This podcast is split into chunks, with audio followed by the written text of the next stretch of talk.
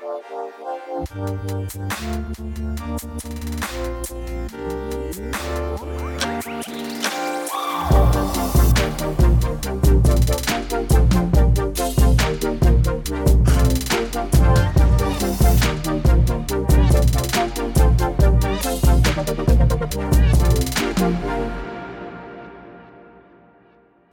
taas. Meidän kuuntelijaarmeijat, Indagatus Futucast. Ei meidän, meidän kuuntelijakunta mikään armeija ole, mutta en tiedä mikä termi toi oli. Toivottavasti niistä ei kukaan, koskaan tuukaan mitään armeijaa.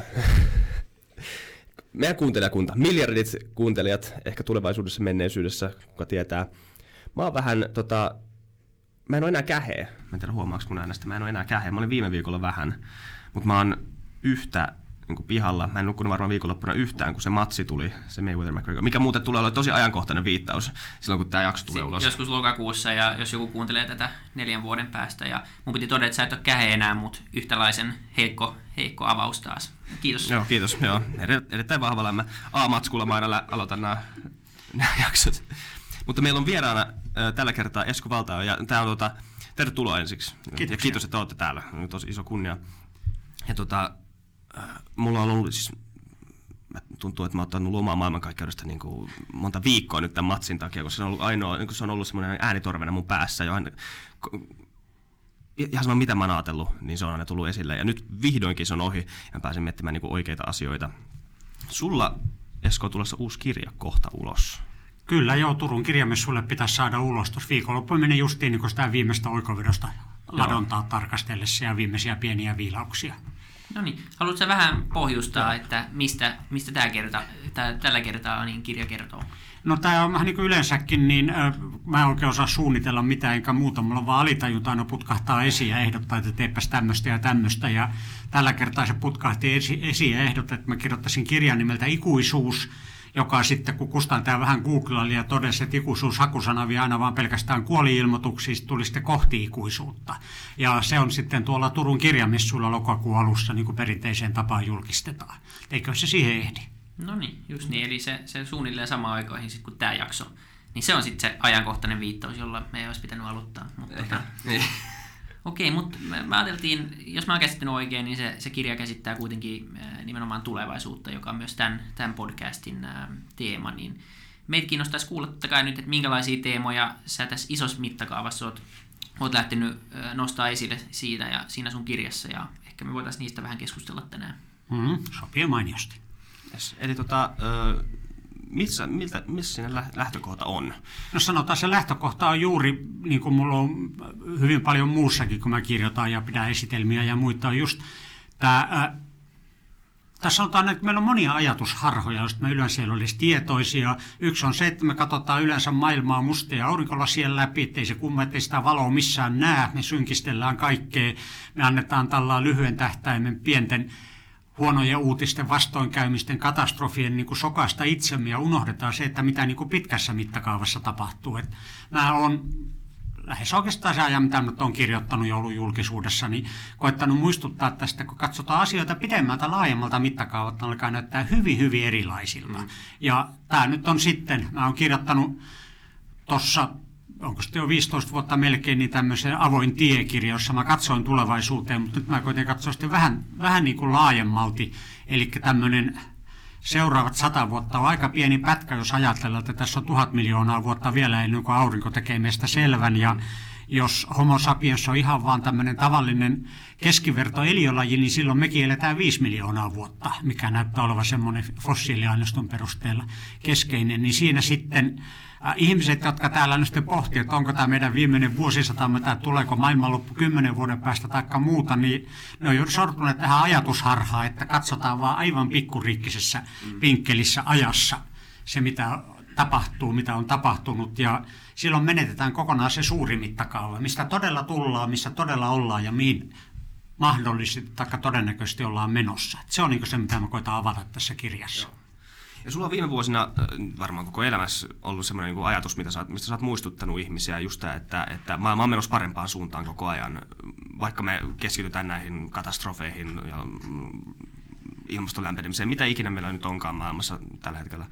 Ja, mutta tässä niin tämä suuri kuva on ollut hyvä ja suuri käydä. Mutta eikö se kuitenkin loppujen lopuksi, vaikka tämä on totta, se on hyvä muistuttaa ihmisiä tästä totta kai, mutta eikö se kuitenkin tämä, mä tiedän ainakin stand-upista silloin, kun mä teen äh, niin aktiivisesti keikkoja vielä, niin vaikka kaikki muun nauro, niin jos siellä oli se yksi tyyppi yleisössä, joka ei nauranut ja myrtsi, niin myrtsi ilme ja niin kädet ristissä, niin se oli se, joka jäi mieleen ja se sai mut niin kuin kirjoittamaan lisää. Se oli oikeastaan mm. se energia, joka vei mua eteenpäin. Se niin kuin sai mut tota, parantamaan omaa. Tota. Ja eikö se ole sama ihmiskunnallakin, että niin kuin, ne on nämä pienet virheet, että niihin tämmöinen vähän niin kuin ylenpalttinen keskittyminen saa, saa ihmiset Kyllä, tietenkin se on hyvin luonnollista, että meillähän koko ajan niin kuin aisteihin tulvii mieletön määrä tietoa täälläkin, kun istutaan nyt täällä äänityshuoneessa.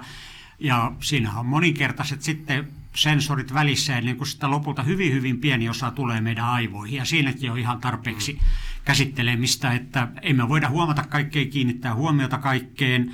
Ja tietysti se, mihin sitä ennen kaikkea kannattaa kiinnittää huomiota, jos on joku potentiaalinen uhka tai vaara, olisi nyt just tässä välittömästi, taikka sitten tuolla voi ajatella, kuvitella, että ehkäpä tuolla pensaakossa rapiseekin leijona, eikä pelkästään tuuli. Mm. Että se on niin evoluution kannalta hyvin ymmärrettävä, että me kiinnitetään huomioon nimenomaan siihen, joka on joko todellinen tai potentiaalinen vaara, ja vielä mieluummin niin päin, että sitä suurennellaan sitä vaaraa eikä pienennellä. Mm. Mutta se on tärkeää olla niin tietoinen, tietoinen tästä, että sitten kun aletaan todella pohtia esimerkiksi maailmaa, että mikä on maailman tilaa, mitkä on ne haasteet, mitkä on ne mahdollisuudet, niin silloin meidän pitäisi just saada sitten ne mustat reivanit kurkistettua sieltä alta, että nähtäisiin maailma ei positiivisena, vaan realistisena. Et mä aina kun koitan korostaa sitä, että mä en, mä en ole suinkaan mikään positiivisen ajattelu apostoli, tällainen dudu, kaikki menee hienosti, vaan mä koitan hakata ihmisiä faktoilla, tilastoilla ja muilla päähän, ja että katsokaas nyt, tämä on se todellinen tilanne, tätä me on saatu jo aikaan, tässä mennään. Ja siinä juuri on tavallaan meidän yhteinen vihollisemme on tämä media, tai se media on vihollinen, media tarjoaa meille juuri sitä, mitä me halutaan. Mitä kauheimpia, huonompia, yllättävimpiä uutisia, sitä varmemmin me ryhdytään ärkioskille ostamaan iltapäivälehti tai televisioita ääreen nauliinnuta. Ja se sitten niin kovin helposti sokaisee ihan tutkitusti meiltä kaikilta sen, että mitä maailmassa todella on tekeillä. Joo. Niin. Mikä on se, tota, se jos katsotaan pitkällä, vaikka lyhyelläkin mittakaavalla, ne on kaksi eri kysymystä, sen, se eteenpäin vievä en tiedä, voiko sanoa voima, mutta tämmöinen viesti tai vaistot tai periaatteet. Onko, se, onko ihmisen evoluutio vielä niin kuin puhtaasti tämmöistä evolutiivista esimerkiksi halujen tyydyttämistä niin pitkällä tähtäimellä? Mikä meitä vie eteenpäin? No siitä on, mä itse asiassa puhun tästäkin tuossa siinä kirjassa, niin täytyy tätä häpeämätöntä piilomainontaa pistää joka väliin. Tämä on tämmöinen äh, ihan äh, Jan Morris, Why the West Rules, erinomainen pulla ja 700-sivuinen kirja, jossa hän on niin tutkinut tätä, että esimerkiksi sitä, että miksi se nyt oli Eurooppa eikä Kiina ja mitä todella tapahtui tässä vuosituhansien mittaan, mitenkä yhteiskunnat on nousseet ja sortuneet. Ja hän ottaa siinä niin punaiseksi langaksi tämmöinen, mitä hän sanoo sitten Heinleinin säännöksi. Tämä yksi näistä tieteiskirjallisuuden kolmesta suurista klassikosta, Asimov, Clark ja Heinlein.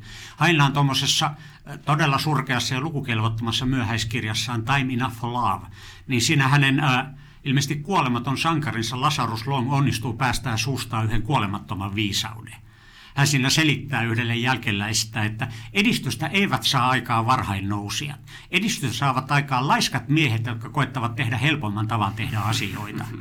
Morris tässä kirjassaan laajentaa sitä, että edistystä saavat aikaiseksi laiskat, ahneet tai pelästyneet ihmiset, jotka yleensä eivät tiedä, mitä he ovat tekemässä, koittaessaan selvitä eteenpäin ja saada hommat sujumaan paremmin. Jep. Tämä on aina tämä, tämä innovaatisuus, ainoa joku, joka keksii jotain uutta. Siksi se hyvin suosittu ajatus, että historia kiertää kehää ja palaa samaan takaisin, ei mitään uutta auringon alla, taikka että se menee pomppuna, niin kuin vanha kun Oswald Spengler, ylös, alas, ylös, alas, mikä siinäkään ei ole mitään uutta, niin se on jo lähtökohtaisesti mahdoton, koska me ollaan ihmisiä ja me keksitään aina jotain uutta. Ja se, kun se kerran, ja kerran joku tieto, idea, innovaatio on tullut maailmaan, niin sitten on hyvin, hyvin hankala päästä eroon. Hmm. Ja se on pohjimmiltaan se, joka tätä maailmaakin muuttaa, joskus nopeammin, joskus hitaammin. Kyllä. Niin sä sanoit, että me syyllistytään liian helposti tämmöiseen lyhyt tähtäisen tai niin kuin ajattelun lyhyellä tähtäimellä ja me ollaan liian pessimistisiä. Me ollaan itsekin tässä podcastissa varmaan aika monta kertaa jo ää, syyllistytty tämmöiseen dystooppiseen kaavaan ja, ja ajatteluun, missä me ollaan ajettu tätä niin kuin automatisaatiota ja robotisaatiota ja sen mahdollisesti, mahdollisesti niin kuin, tuomaan massatyöttömyyttä ja, ja tämän, tyylisiä, tämän tyylisiä asioita, niin olisi mielenkiintoista nyt kuulla, kuulla mitä sä ajattelet tästä, jos, jos sä kuitenkin oot vielä sitä mieltä, että niin pitkällä tähtäimellä niin asiat on, on erittäin hyvin, niin mikä on niin vasta-argumentti tälle, tälle niin kuin teorialle, joka, jota kuitenkin aika laajalti tällä hetkellä niin esitetään? No, tämä on niin hyvä esimerkki siitä, tota, että äh, lyhyen tähtäimen ja pitkän tähtäimen ongelmat ja ratkaisut ovat usein hyvin erilaisia, eli haasteet myöskin. Et lyhyellä tähtäimellä, jos otan tämmöisen niin yleisen esimerkin ja palaa sitten näihin robotteihin, niin tuota, lyhyellä tähtäimellä, jos on tipahtanut veteen, kannattaa alkaa huitoon kaikilla raajoilla, että saa sen pään vedenpinnan yläpuolelle. Muuten ei yhtään mistään tule yhtään mitään. Mm. Mutta pitkällä tähtäimellä täytyy alkaa katsoa, että missä se vene tai ranta on ja lähteä uimaan sinne päin, koska muuten ei tule yhtään mistään mitään. Eli se on juuri se pitkä tähtäin, mitä mä korostan, kun katsotaan, katsotaan vaikkapa nyt sadan vuoden mittakaavassa, ettei mennä ihan, ihan niin kuin käsityskyvyn tuolle puolelle, niin sadan vuoden mittakaavassa ne haasteet, tavoitteet on aivan eri kuin mitä juuri nyt ja tällä hetkellä. Sillä lailla, jos tullaan esimerkiksi tähän nyt sitten, tällä hetkellä tietysti meillä on ongelmana tämä työttömyys, syrjäytyminen, mistä löytyy kaikille työtä, miten saadaan nostettua työllisyysastetta, oliko se nyt 69-72 prosenttia vai mitä ne oli, niin, ja kaikki tällainen. Ja myöskin se, että miten tästä tämä tuleva robotit, automatisaatio, tekoäly niin edelleen, miten ne vaikuttaa tähän tulevaisuuden kuvaan. Nämä on tietysti kaikki ne olennaisia kysymyksiä, kaikki ne pitää jollakin lailla selvittää, eikä voi jättää oma onnensa nojaa. Mutta oleellista muistaa myöskin välillä sitä pitkää tähtäintä, eli mennään tuonne sadan vuoden tai tuhannen vuoden päähän tulevaisuuteen. On ihan realistista kysyä, että tehdäänkö me enää ollenkaan työtä, ainakaan rehellistä työtä siinä mielessä, kun mun isoäitini se ymmärsi, koska koneet tekevät sen, automaatio tekee. Tämähän on jo nyt mitä on tapahtunut että tekää siinä olisi istuneet sata vuotta sitten toista tuolla pellolla heinää tekemässä. No, Nyt siellä on yksi mies setoria, että voitte täällä olla ja usmuilla. mutta sekin tekisi ihan hyvä välillä olla sillä pellolla enemmän ihan varmasti. Ehkäpä, ehkäpä, mutta kyllä ne varmaan ottaa sinne sitten tota...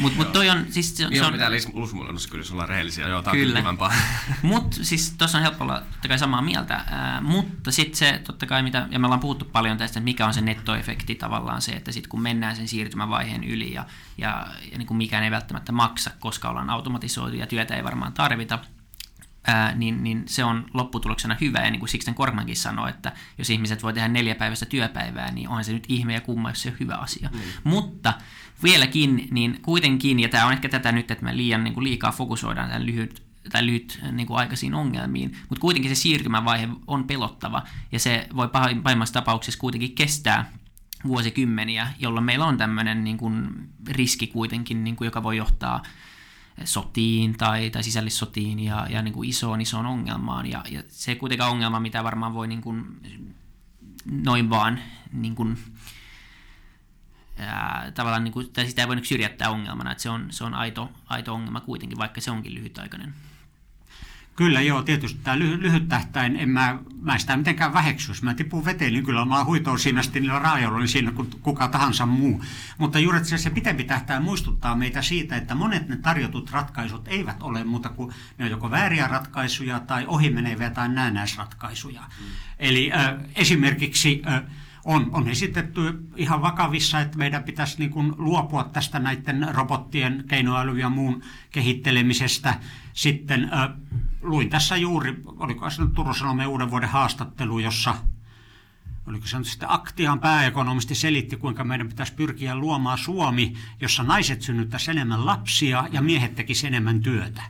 No varmaan se olisi hyvin lyhyellä tähtäimellä, voisi joitakin meidän ongelmia ratkaista, mutta on helppo nähdä, että eihän tämä ole se tulevaisuus, minne me haluamme ja minne me yritämme olla menossa. Mm. Eli äh, selvästikin, jos me katsotaan pitkän tähtäimen tulevaisuus, niin kuin sanot, niin mitä vähemmän työtä, ainakin semmoista niin sanottua pakkotyötä, tuskin mistä kuka haluaa tehtaaseen liukuhihnalle kolmivuorotyöhön jonnekin, jos vaihtoehtoja on, jos vähemmälläkin selviää. Selvästikin se pitkän tähtäimen tulevaisuus, että niin kuin jo vanha kunnon Karl Marx pohti tuolla muistikirjoissaan tämä kommunistinen utopia, ei se suinkaan perustunut siihen työväenluokan diktatuuriin ja vallankumouksiin, se on se, mikä kaikki muistaa, mm. vaan Marskin pohti 1800-luvun teollistuneessa Englannissa, että se on koneet ja automaatiot, jotka sitten lopulta vapauttavat meidät, antavat meille tämän tämmöisen runsauden, vapauden Joo. ja niin edelleen. Mutta sinne mennessä on tietenkin sitten nämä ongelmat, ja ne on juuri niitä, minkä vuoksi pitäisi olla, meidän pitäisi olla kaikkien tietoinen, tietää enemmän asioita, miettiä enemmän, ei sitoutua näihin vanhoihin ajatuskulkuihin, ideologioihin ja muihin. Jos me mennään sinne 1800-luvun Englantiin, historia on aina sitä mukava, että sieltä voi ottaa näitä esimerkkejä jos ei meillä olisi ollut tätä teollista vallankumousta ja niin edelleen, niin siellä me oltaisiin edelleenkin siellä pellollista tekemässä työtä. Kuoltaisiin nälkää, niin kuin Suomessakin kuoltiin sata vuotta sitten. Oltaisiin siinä kurjassa vanhassa maailmassa. Mutta toisaalta sitten on myöskin sanottu, että missään Euroopan historiaa aikana ihmisillä ei ollut yhtä kurjat oltavat kuin työväenluokalla ja köyhillä siellä teollistuneessa Englannissa 1800-luvun alkupuolella. Sieltähän se marxismi ja työväenliike sitten kanssa ponnistivat. Et sitä voitaisiin katsoa myöskin ja ottaa oppia siitä oikeudenmukaisuudesta, sen hyvän, mitä sitten vaikkapa tämä koneet ja automaatio tuottavat robotit, että miten se saadaan jaettua kaikille, että siinä kukaan ei jää osattomaksi, tai vielä, vielä enemmän, että kukaan ei sitten, sitten kuristu ja kärsi, koska lisää vaurauttahan siinä on tulossa, ja vaurauden ja vapauden kasvu on juuri se tavoite, eikä ainoastaan sulle ja mulle, vaan meille kaikille, ja niin kuin vanha kunnon Rawls tässä oikeudenmukaisuusteoriassaan korosti, niin se kultakriteeri on se, että miten ne kaikkein huonommassa asemassa olevat pärjäävät. Eli se pitää koko ajan pitää siinä esillä, kun sitten pohditaan tätä vaikkapa automaatiota ja mitenkä sitten tämä tuleva koneiden aika. Niin, Rawlsilla oli tämä eikö mun lempi tämmöisen ajatusleikkejä, tämä Veil of Ignorance? Siitä, mm, kyllä joo, tietämättömyyden verho, kyllä. että ei, ei tiedä, että mihinkä, mihinkä rooliin siinä yhteiskunnassa, jota suunnittelee, niin, niin. päätyy. Joo. Se tekisi hyvää, en nyt sano mitään nimiä, mutta aika monelle suomalaiselle poliitikolle ja talous, talousprofessorille. Ja Me voidaan vaan sanoa nimiä. Sa- saa sanoa nimiä. Joo. Joo, mutta tota... Mut jos mä ollaan vaikka tässä haukkuun Nalle Valruussa, niin sitten ehkä jostakaan mun kirjaa, niin että mä semmoisen sorru. no, mutta no, Nalle nyt ehkä. Olisiko se muutenkaan ostunut Ehkä, ehkä Nalle on varmaan tähtitieteilijä fani. Enpä tiedä, en ole koskaan tavannut. Voidaan kysyä muutaman jakson päästä. Hän Kysytään, tulossa, joo, tai mainostetaan. Lähetetään terveisiä ja tuodaan hänelle kirja. Tää luvataan nyt melkein live-lähetyksessä. Mutta mä voisin vielä tähän, niin kovasti, että se tietenkin sitten, se on niin kuin asiantuntijoiden tehtävä. Enhän mä ole mikään erään aikaa. Mä eläkkeellä oleva tähtitieteilijä, mitä mä tiedän, niin kuin miten työmarkkina pitäisi järjestää ja muuta. Ainoa, mitä mä voin muistuttaa, että tällä katsokaa niin. pitkällä tähtäimellä, muistakaa mikä on se varsinainen päämäärä, mitenkä sitten musta tuntuisi itsestään selvältä, että kyllä me mennään siihen kansalaispalkkaan, että se, se, että jokainen voi elää tekemättä työtä, niin hullulta, kun se nyt kuulostaakin, mun isoäiti olisi puskahtanut räkänauru sen kuullessaan. Mutta sehän se on se, minne me ollaan menossa. Niin. Ja en mä oikein näe mitään muutakaan järkevää tai mahdollista päämäärää. Joo. Sitten asiantuntijat miettikö, että miten me saadaan tämä, miten me saadaan nämä siirtymävaiheet ja muut tehtyä me ei voida perua asioita, niin kuin niin moni hyvä tarkoittava ihminen ajattelee. Että sinne takaisin, takaisin luontoon, luomuviljely, luomuperunat ja punainen tupa ja kaikki on hyvin. Ei ole ilkeitä robotteja eikä muita. Ei toisaalta myöskään leikkuupuimureita. Niin, mm. niinpä mm. Ei, mutta se on kyllä, tätä ratkaisua esitetään ahkerasti ja, ja se on varmaan se ratkaisu jossain muodossa, joka joka on ainoa tapa, joka, joka saa tämän homman menemään sitten no. yhteen. Ja siis se on positiivisuuden kannalta, niin toi ajattelumaailma on erittäin terve ja se on hyvä, että siitä muistutetaan. Ja itse, niin kuin mä sanoin, me sorrutaan liikaa myös siihen. Tota, mutta se on, siinä on mun mielestä mielenkiintoinen seikka aina, kun puhutaan pitkästä tähtäimestä, koska siinä on, se on aina erikseen muistuttelua. Ja tuntuu, että ihmiselle on pitkällä tähtäimellä ajattelu vaikeaa, just, varmaan just tämän evolutiivisen syyden takia, että totta kai se on oleellisempi uhka se tiikeri siellä puskassa, kuin että mitä, missä heimo on 20 vuoden kuluttua. Mm, se on hyvin luonnollista, niin kuin semmoisia me ollaan. Niin, niin miten ihmisen, on, onko sulla optimistinen näky ihmisestä sitä, että pystyykö ihminen tämmöiseen niin kollektiiviseen pitkällä tähtäimellä katsomiseen? No taaskin sanotaan, mä en ole niin kuin sillä lailla luonnostani mikään optimisti. Mun pieni nurkassa rapiseva synkistelijä, niin kuin vaimo voi todistaa. Mitä mutta, faktat sanoo? Äh, niin, katsotaan sillä, että katsotaan niin kuin tätä menneisyyttä, mistä me tultiin ja mihin saakka me on päästy niin ää, oikeastaan kaikki käyrät, millä me voidaan mitata tätä ihmisen maailmaa, ihmisen elämää, oli kyse vaikka demokratian määrästä, henkilökohtaisesta valinnanvapaudesta, terveydestä, turvallisuudesta, vauraudesta. Kaikkialla siellä on, ainakin teollisesta vallankumouksesta saakka ja monessa tapauksessa aikaisemminkin, niin ne käyrät on mennyt oikeaan suuntaan. Inhimillisen kehityksen indeksit nousee. Me muistetaan viime vuosisadasta vaan nämä pahimmat mokaat, maailmansodat ja muut, eikä muisteta sitä suunnatonta ihmisen elämän paranemista, mitä on tapahtunut sitten mun isoäitini ajoista mun aikoihini.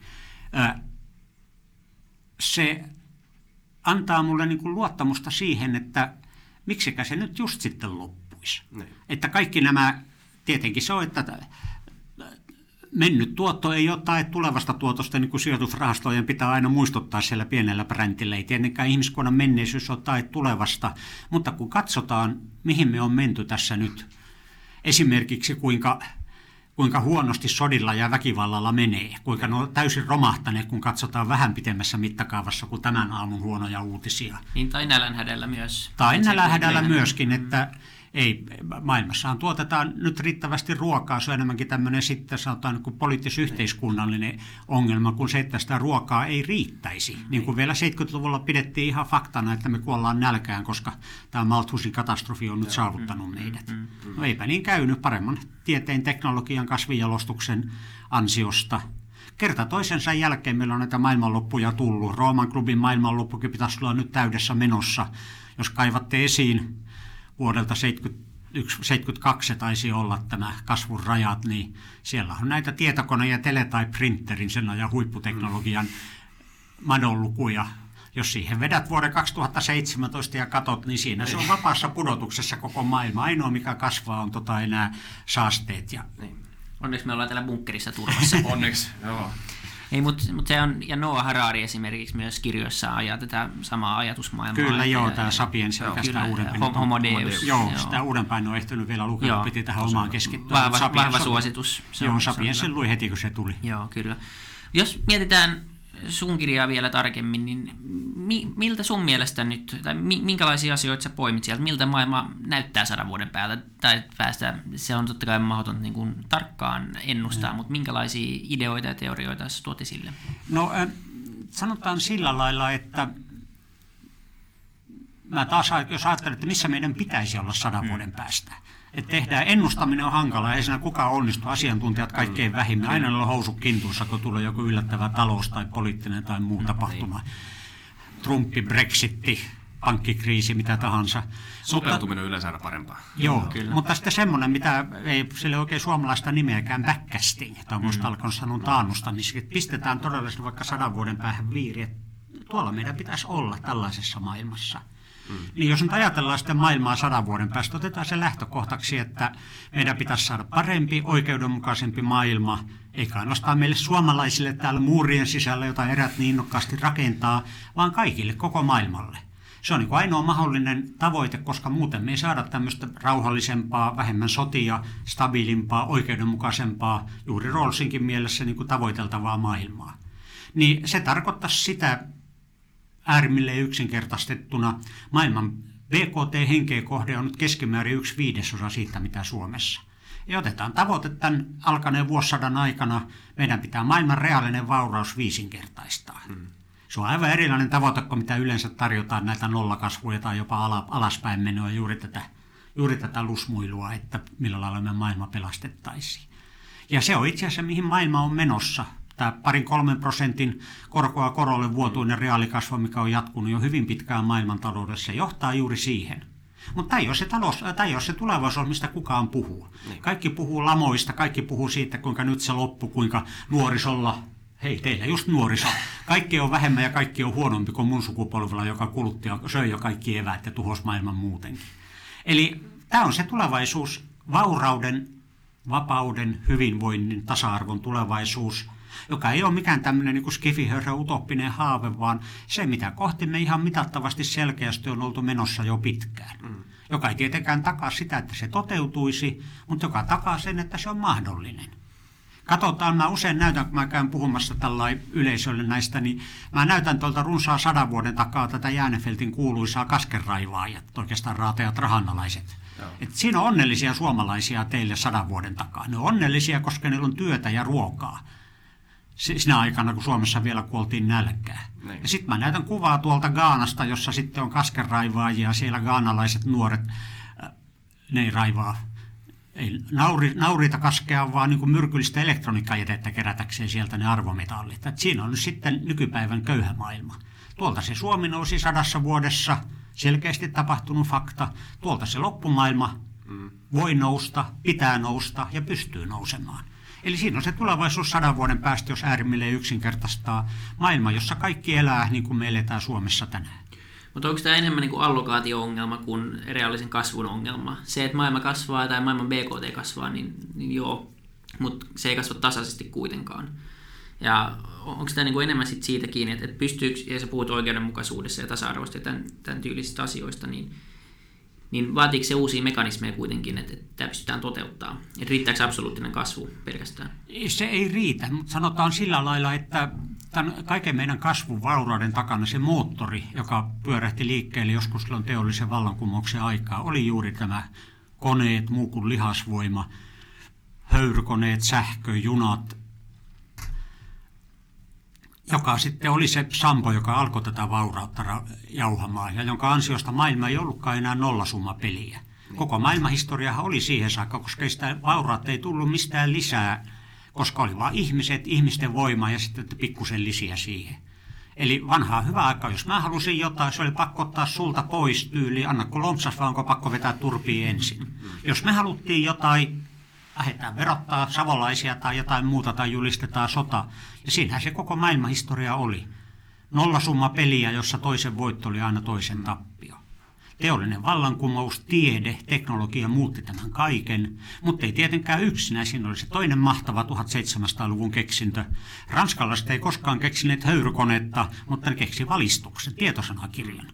Nämä Diderot, Alembert ja nämä ensyklopedistit, koko valistuksen aika, Rousseau, Voltaire, uudet keinot, uudet tavat, uudet vaatimukset, uusi yhteiskunta. Se, minkä lapsia me edelleenkin ollaan samalla lailla kuin me ollaan teollisen vallankumouksen lapsia. Ja tämän tieteen ja teknologian lisäksi, joka ylläpitää tätä kasvua ja siirtää sitä vielä aineellisesta aineettoman, koska meidän pitää pelastaa myös maapallo eikä ihminen yhä vähemmällä aineella ja energialla yhä enemmän aikaan, niin sen lisäksi me tarvitaan myöskin aivan uusia ajatuksia juuri yhteiskunnasta, oikeudenmukaisuudesta – koko taloudesta, kaikesta, että mikä on oikein, mikä on väärin. Se tuntuu olevan niin, yksi tämän, tota, jos puhutaan niin ihan aatemaailmasta, niin tuntuu olevan tämän ajan yksi isoimpia tämmöisiä isoimpia kysymyksiä just, että minkälaisessa ajassa me eletään. Koska jos mennään taaksepäin 1800-luvulle romantiikan aikaa tai sitten modernismin sen jälkeen tai postmodernismin, oli helppo, helppo määritellä, minkälaisessa ajatusilmapiirissä me eletään. Mutta sekin tuntuu siltä, että tämä nykyaika on niin nopeaa, kaikki tapahtuu näin, ei oikeastaan pysty tarjaamaan tarraa mihinkään ei, ei pysty tarraamaan mihinkään arvoon, ei mihinkään ideologiaan, ei mihinkään periaatteeseen, ei mihinkään tämmöiseen, ei mihinkään pitkään tähtäimeen. Kaikki menee vaan niin nopeasti. Niin mä en tiedä, siis mä oon, mä oon viime aikoina, en ehkä viime aikoina, nuorilla tuntuu olevan niin lyhyt, äh, mulla myös niin lyhyt tota, niin kuin pinna, niin lyhyt tämmöinen niin kuin keskittymiskyky, että, että pitää tehdä joku, joku teknologinen mullistus, että tämä pitkä tähtäin, pitkän tähtäimen niin kuin, äh, perspektiivi saataisiin niin kuin meille sisäistettyä. Mä voin näyttää sinulle sen teknologisen mullistuksen. Kiit, joo. Hetki. Kiitos. Mä tulen ehkä saamaan yöunia tämän jälkeen. Siinä. Se on tässä. Nokia on vanha kapula, jossa ei ole edes kameraa. Mulla ei ole mitään Joo. tarvetta ja mä en someta, mä en roiku verkossa – koska Joo. se sitten sokaisee, se vie kaiken ajan ja niin edelleen. Jep. Ja pyysit tuota Isak. Niin, mä pyysin ja mä en halua hyväksyä tätä, mä luulen, että tämä on nimenomaan se vastaus Joo. oikeasti. Mutta noin, noin, noin niin vähän vakavammin, niin se, miksi nyt tuntuu sieltä, että ennen vanhaa me elettiin, oli, oli nämä suuret ajatukset, ideat, aikakaudet ja niin edelleen, niin se myöskin osoittaa itse asiassa sitä, jos katsoo sitä ihan toiselta kantilta, kuinka maailma on edistynyt ja kehittynyt. Nyt on muodikasta sanoa, että me eletään nyt totuuden jälkeisessä ajassa, mutta päinvastoin me eletään nyt ajassa, jossa ei ole enää sitä yhtä ainoata totuutta, vaan jokaisella on mahdollisuus, vapaus ottaa selville, mitä maailmassa todella tapahtuu. Mm. Eihän sitä, niin. vielä kun mä olin pieni, ei ollut televisiota, oli yksi radiokanava.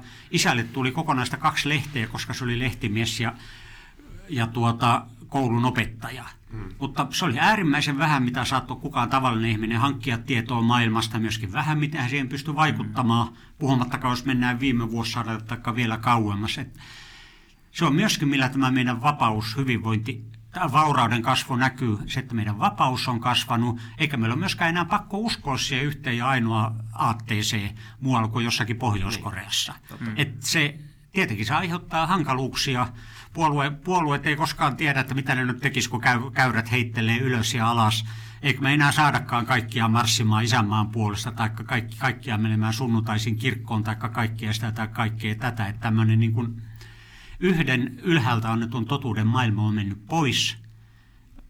Tietenkin se hankaluttaa jälleen asioita monella tavalla, mutta ennen kaikkea se vapauttaa meitä. Ei ole pakko uskoa siihen, mitä meille kerrotaan. Niin ja taas kerran onhan se positiivinen ongelma kuitenkin loppupeleissä, että, että se ja se, että me, meidän pitää sitten keskittyä varmaan ratkaisuihin, jotka on niin kuin informaation niin kuin analysoiminen tai lähdekriittisyys ja näiden asioiden opettamiseen, mutta onhan se kaikkien voitto, jos informaatio on saatavilla vapaammin. Ja jos se, ja jos se että me eletään tämmöisessä väärien faktojen ajassa, voi kertoa jo siitä, että siis se on vähän samanlainen ilmiö kuin musta, kun tuntuu, että joku poliisiväkivalta USAssa, että niin kuin, tätä on aina ollut, mutta nyt me voidaan kameroiden kautta tie, me tiedetään näistä. Ja sama asia mm. väärien faktojen kanssa, että ihan varmasti tätä aina ollut, propaganda on aina ollut, varmaan enemmän kuin ennen. Vihdoin meillä on työkalut niiden havaitsemiseen. Vihdoin me huomataan, että mm. hei, täällä on väärää faktaa aika paljon, meidän pitää korjata tätä pois. Kyllä, joo. Tän, tästä nyt tietenkin tästä tulee helposti luiskadetaan siihen vaihtoehtomediaan ja tota fake newsiin ja muihin vastaaviin Donald Trumpista sitten jotakin MV-lehden hörhöihin. Niin. Mutta se tärkeämpi siinä, mikä me on saavutettu, on todellakin se, että muutamalla, muutamalla näpäytyksellä kaikki maailman tieto, se todellinen tieto, tarkistettu puolueeton tieto on siellä meidän saavutettavissa, joka antaa meille ihan erinäköisen vastuun myöskin. Jos ajattelette 1800-luvun joku tuolla suomalainen ei sillä oikein vastuuta mitään. Ei se saanut äänestä, ei se tiennyt maailmasta mitään. Mm. Vielä mun vanhempien sukupolvi saattoi vedota, no eihän me nyt tiedetty, mitä se Hitler oikeasti teki. Ei me oikeasti mm. tiedetty, mitä siellä Stalinin neuvostoliitossa tapahtui ja niin edelleen ja niin edelleen. Nyt me voidaan enää vedota tietämättömyyteen ainoastaan laiskuuteen, mutta enpä nyt välittänyt ottaa asioista selvää, joka on välttämätön lähtökohta, jos haluaa todella toimia paremman maailman, paremman tulevaisuuden puolesta. Mm. Kyllä. Siis mä haluaisin ottaa vielä tuossa vähän aikaa sitten, kun Isak puhuu siitä, että, että kaikki menee niin nopeasti ja asiat sujahtaa ohi ja, ja meillä ei ole semmoista selkeää, me ei ymmärretä sitä aikaa, missä me eletään välttämättä, niin onko se riski, että meiltä on katoamassa identiteetit niin kuin yksittäisenä ihmisenä?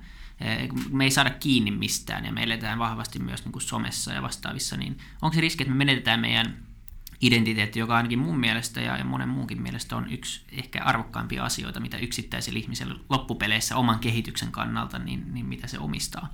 No, se riippuu aika paljon siitä, mitä sillä identiteetillä tarkoitetaan. Että, äh, mä sanoisin sillä lailla, että meidän pitäisi saavuttaa tämmöinen niin globaalinen identiteetti. Juuri se, että me ollaan, ollaan kaikki samanarvoisina samassa veneessä tai paremminkin samalla planeetalla. Että on mitä tämmöinen edelleenkin ihan erittäin lukukelpoinen kirja Pekka Kuusen Tämä ihmisen maailma tuolta, onko se jo 30 vuoden takaa. Taikka mutta toinen konkari Ele Alenius, joka 90 vieläkin kirjoittaa kirjoja.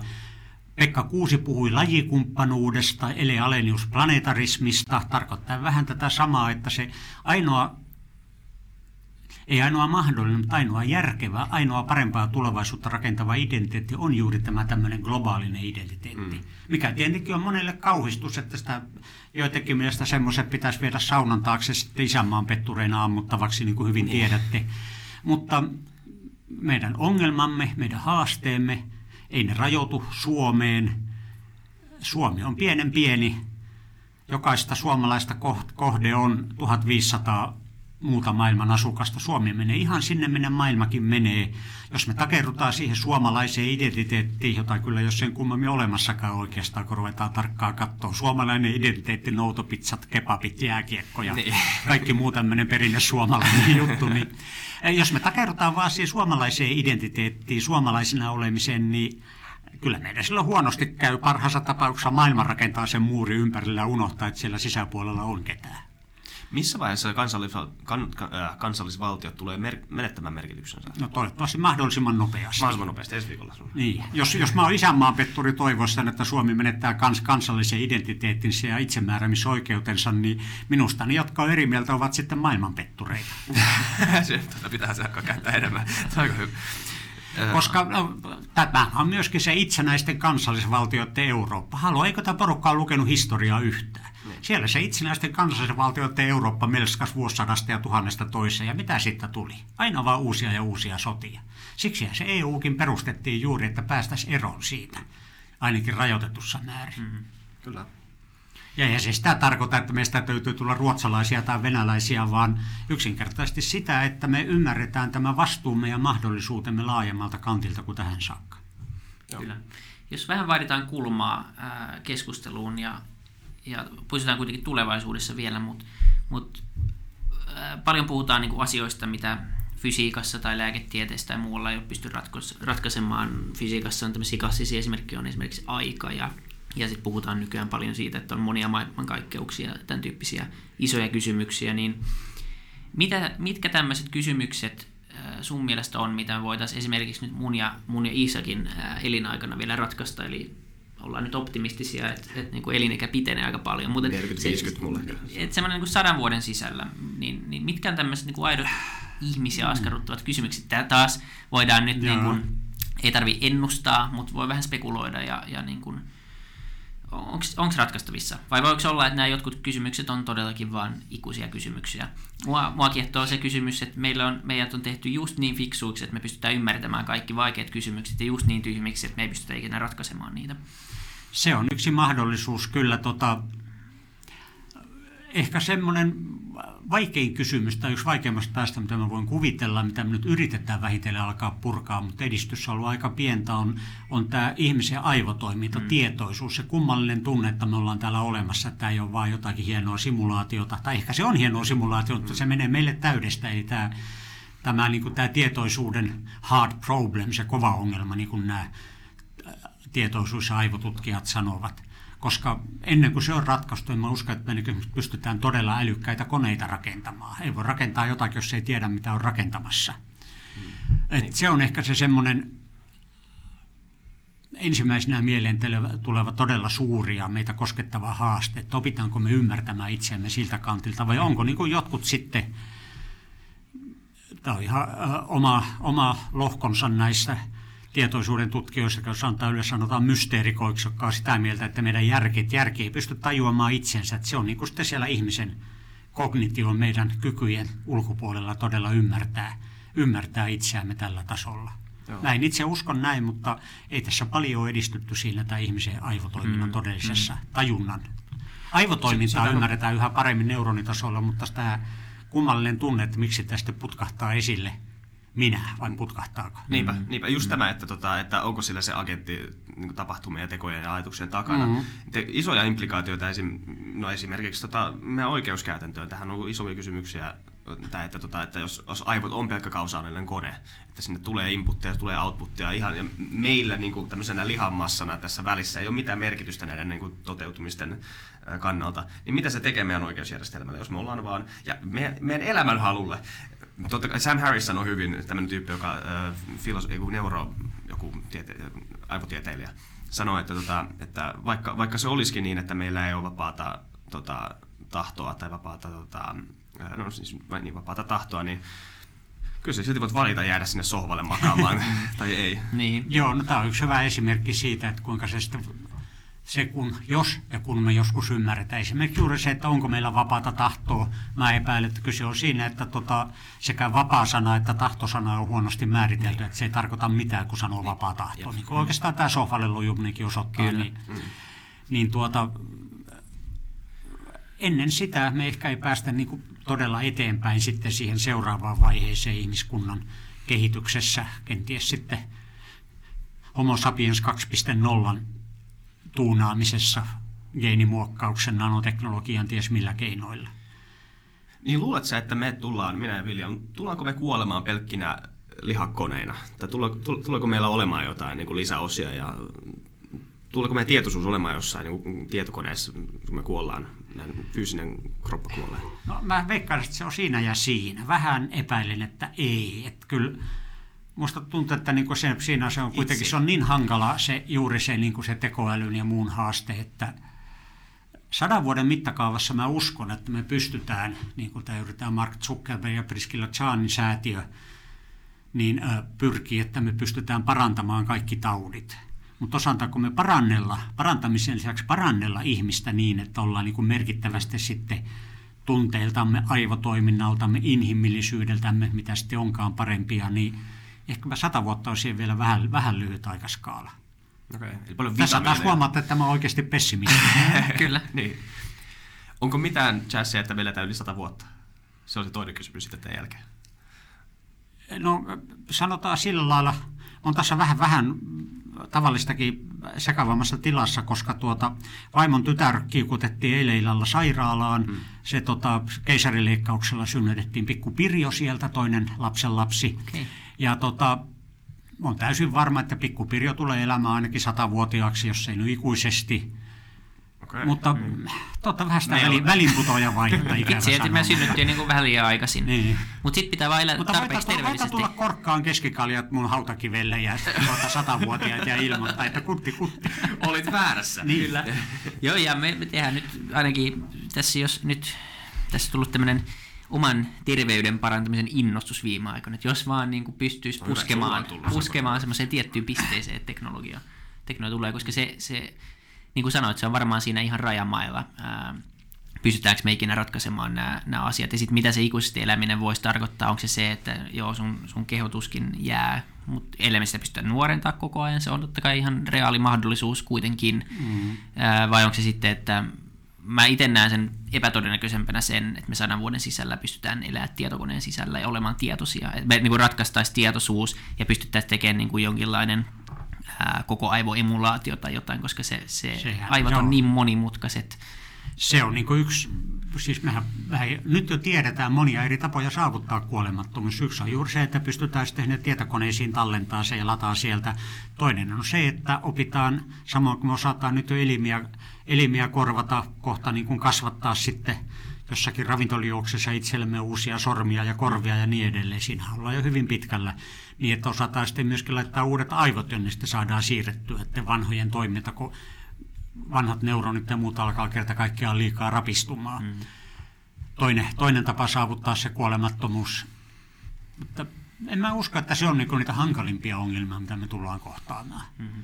Se sitten on eri, ihan eri asia, että onko se kuinka, kuinkakin himmeä ime, idea sitten elää loputtomiin. Se on- niin, Sehän se- oli jo antiikissa, että kun Jumalat halusi oikein rangaista, niin ne teki ihmisestä kuolemattoman. Sisyfus, joo, kyllä. Kyllä. Joo, ja se se on, se on taas täysin oma keskustelunsa se, että halutaanko me ylipäätänsä elää, elää ikuisesti ja mitä mm. implikaatioita sillä on monestakin näkökulmasta, ihmissuuden näkökulmasta ja, ja niin kuin ihan omasta, mm. omastakin niin kuin mielenterveysnäkökulmasta, mutta tota, Mutta se on niin taas sillä lailla mukava, kun mä aina tätä pitkää tähtäitä korostaa, että jos me nyt hypätään, ei meidän nyt tässä tarvitse huolestua kuolemattomuudesta mitä se tarkoittaisi vaikka työmarkkinoihin tai elä, elä, eläkemaksuihin ja muihin, mutta hypätään sata vuotta eteenpäin, jos tämä jatkuu edelleen, niin silloin se voi olla täysin, täysin realistinen ja silloin voidaan ruveta pohtimaan, että mitäs me nyt tämän kanssa tehdään. mm. Maailma, tuleva, tule, me aina aliarvioidaan tulevaisuutta, me ei koskaan uskota, mitä kaikkea se tarjoaa. Mm. Sen näkee helposti, jos nythän on näitä mukavia digiarkistoja ja muita, joista voi lukea sitten vaikkapa jostakin mun syntymäajolta ennusteltiin vuotta 2000, niin ei niin voi muuta kuin joo. nauraa huvittuneen. Mitä sä muistat äh, sun nuoruudesta, tai mm, tiedä, jos niin kuin nuor, meidän, meidän ikäisenä, kun sä olet meidän ikäinen, niin mi- miltä sä luulet, että niin kuin 2017 näyttäisi, tai 2010-luku, 2000-luku? Mä, mä luulen, että tota, kyllä silloin kun jotkut, jotka haaveilevat, että silloin oli kaikki niin, kaikki niin hyvästi ja tehtiin hyvää musiikkia ja niin edelleen ja muuta vastaavaa.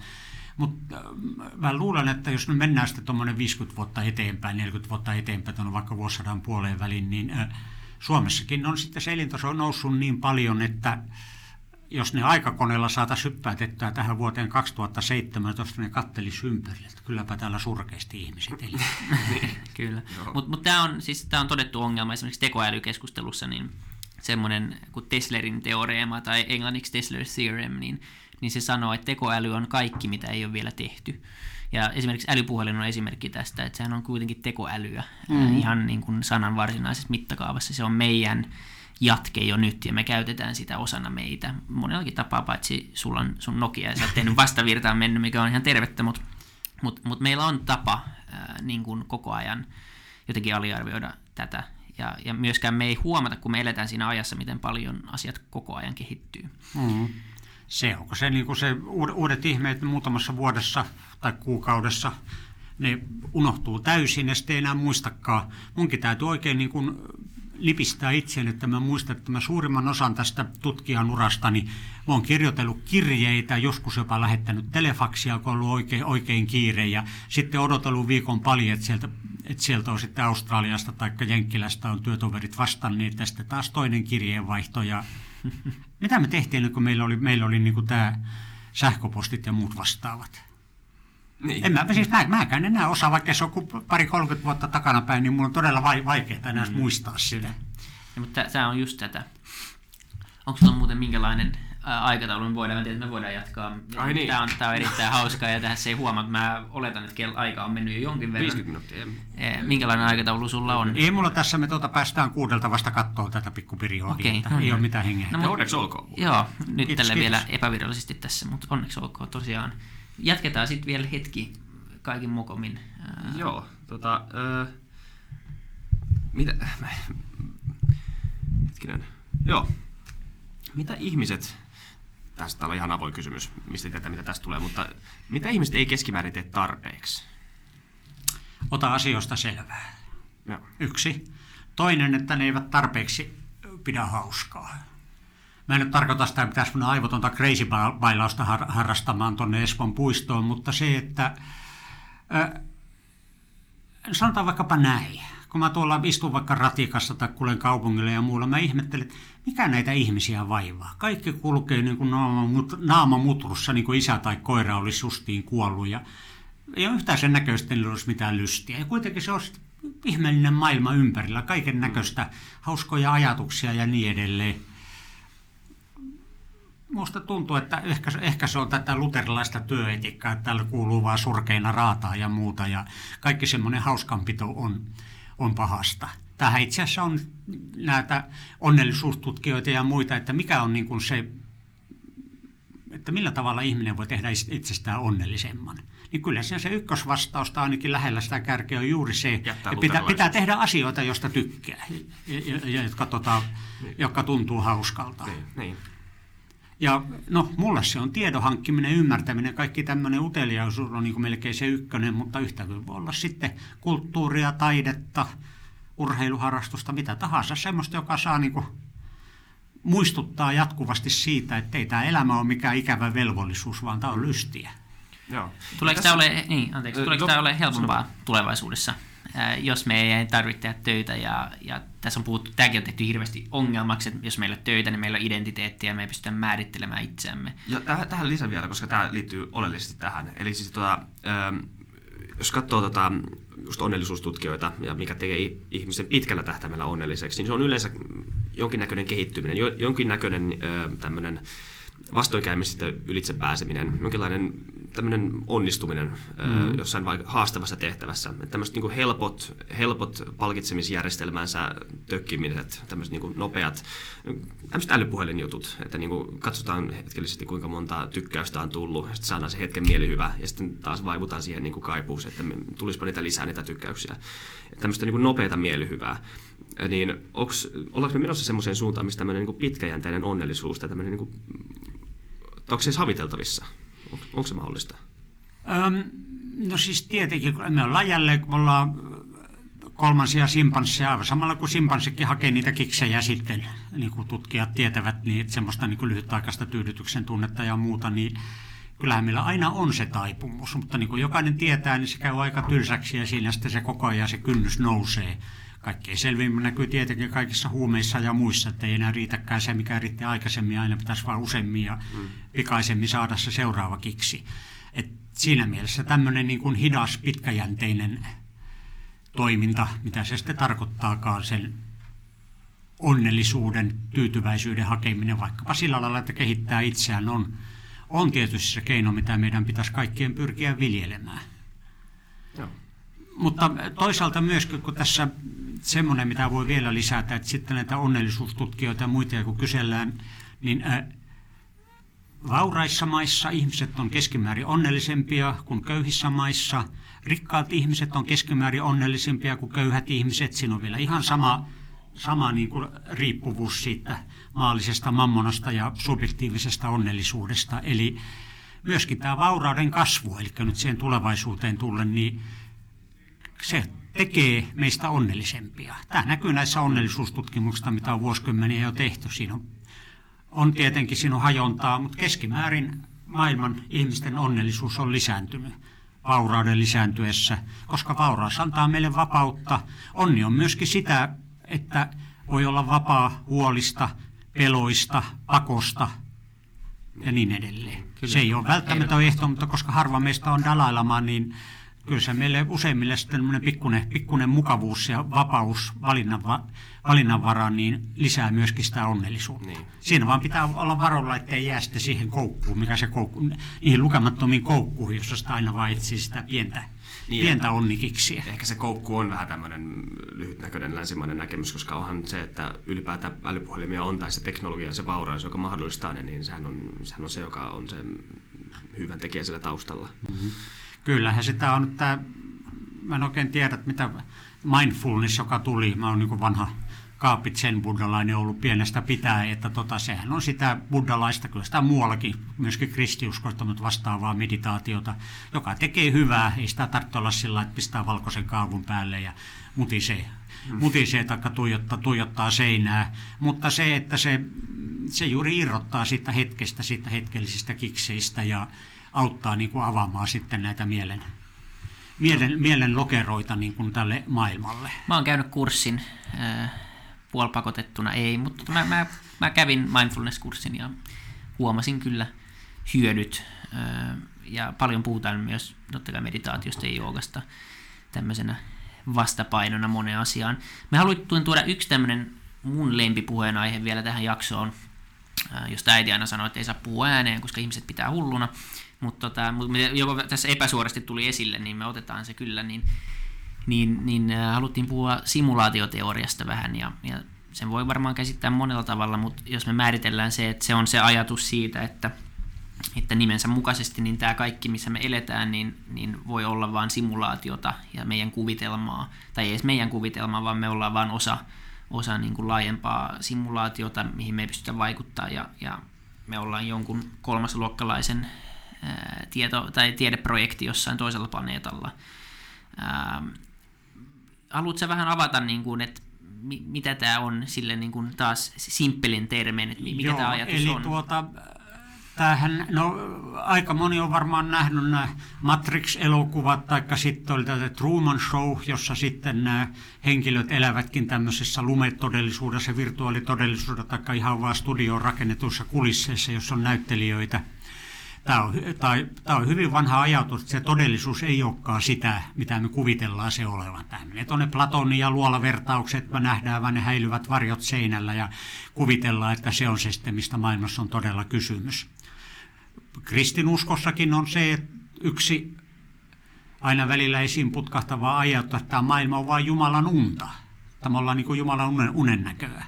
Nyt tästä on tämmöinen niin kuin tietokonenörttiä ja transhumanistien uusi versio se, että me eletäänkin tietokonesimulaatiossa joka on sitten jonkun avaruuden supersimulaatiosta rakentanut, rakentanut sitten läppäriinsä tämmöisen jonkun kivan tietokonepeli. Me ollaan sitten ehkä joku versio, ver, versio 5.2, jota myydään sitten kovalla hinnalla Eilienin joulumarkkinoilla sitten kaikille junnuille pelattavaksi. Ja sitten siellä katsoo innoissaan tuolta viidennestä ulottuvuudesta, mitä me täällä tehdään.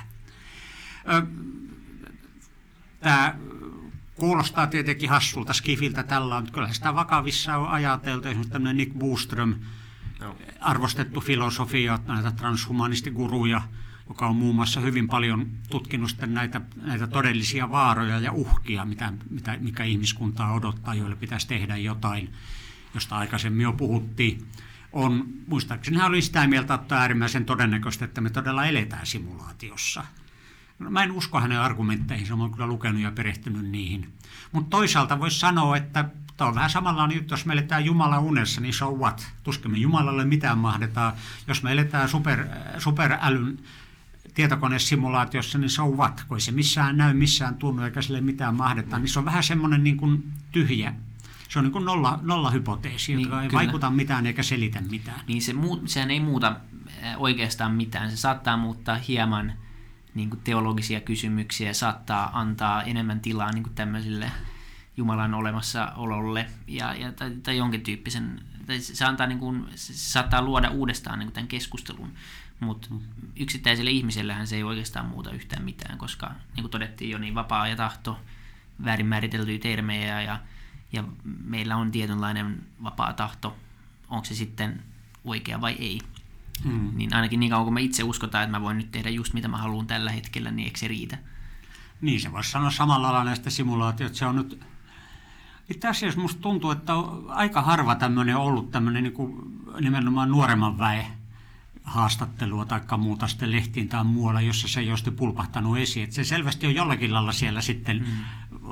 valvoituneen nuoremman väestön taustalla tämä ehkä se just sen vuoksi, se on niin tätä nykyaikaa, se on, se on tietokonetta, se on virtuaalipelimaailmaa ja niin edelleen, joka muutenkin täällä jyrää, niin se on sitten sillä houkutteleva.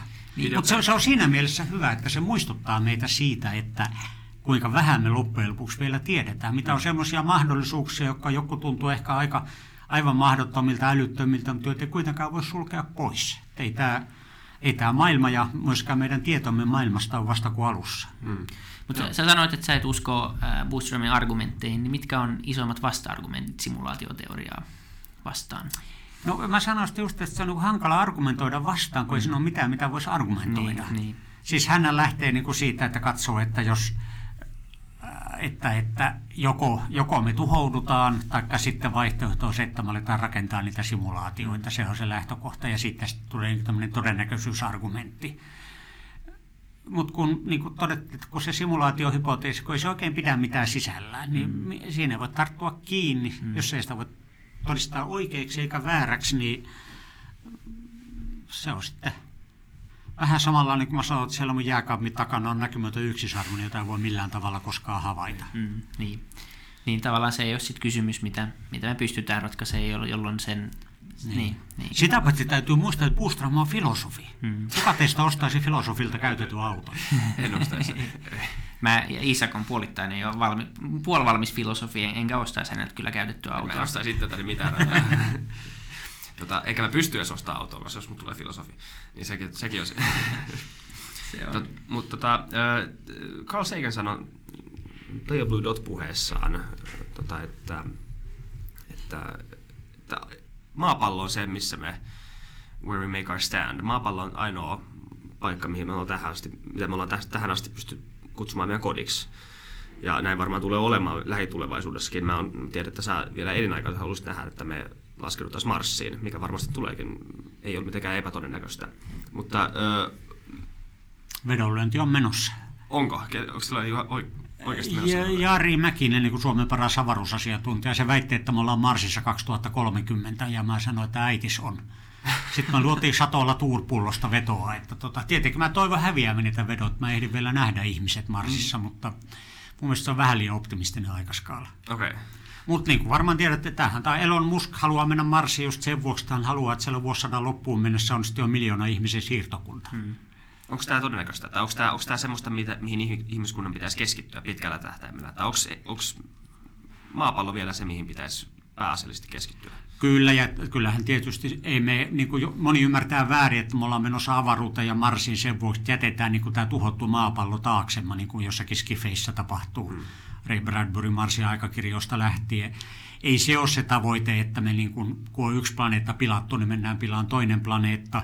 Mutta se, että kyllä se on niin kuin väistämätöntä ajan mittaan, koska avaruus on, se on täynnä mahdollisuuksia, se on täynnä raaka-aineita, energiaa, tilaa, myöskin tuolla ihan niin kuin henkisessä mielessä, että niin kuin jenkit sanoo, the final frontier. Mm. Että siellä on sitten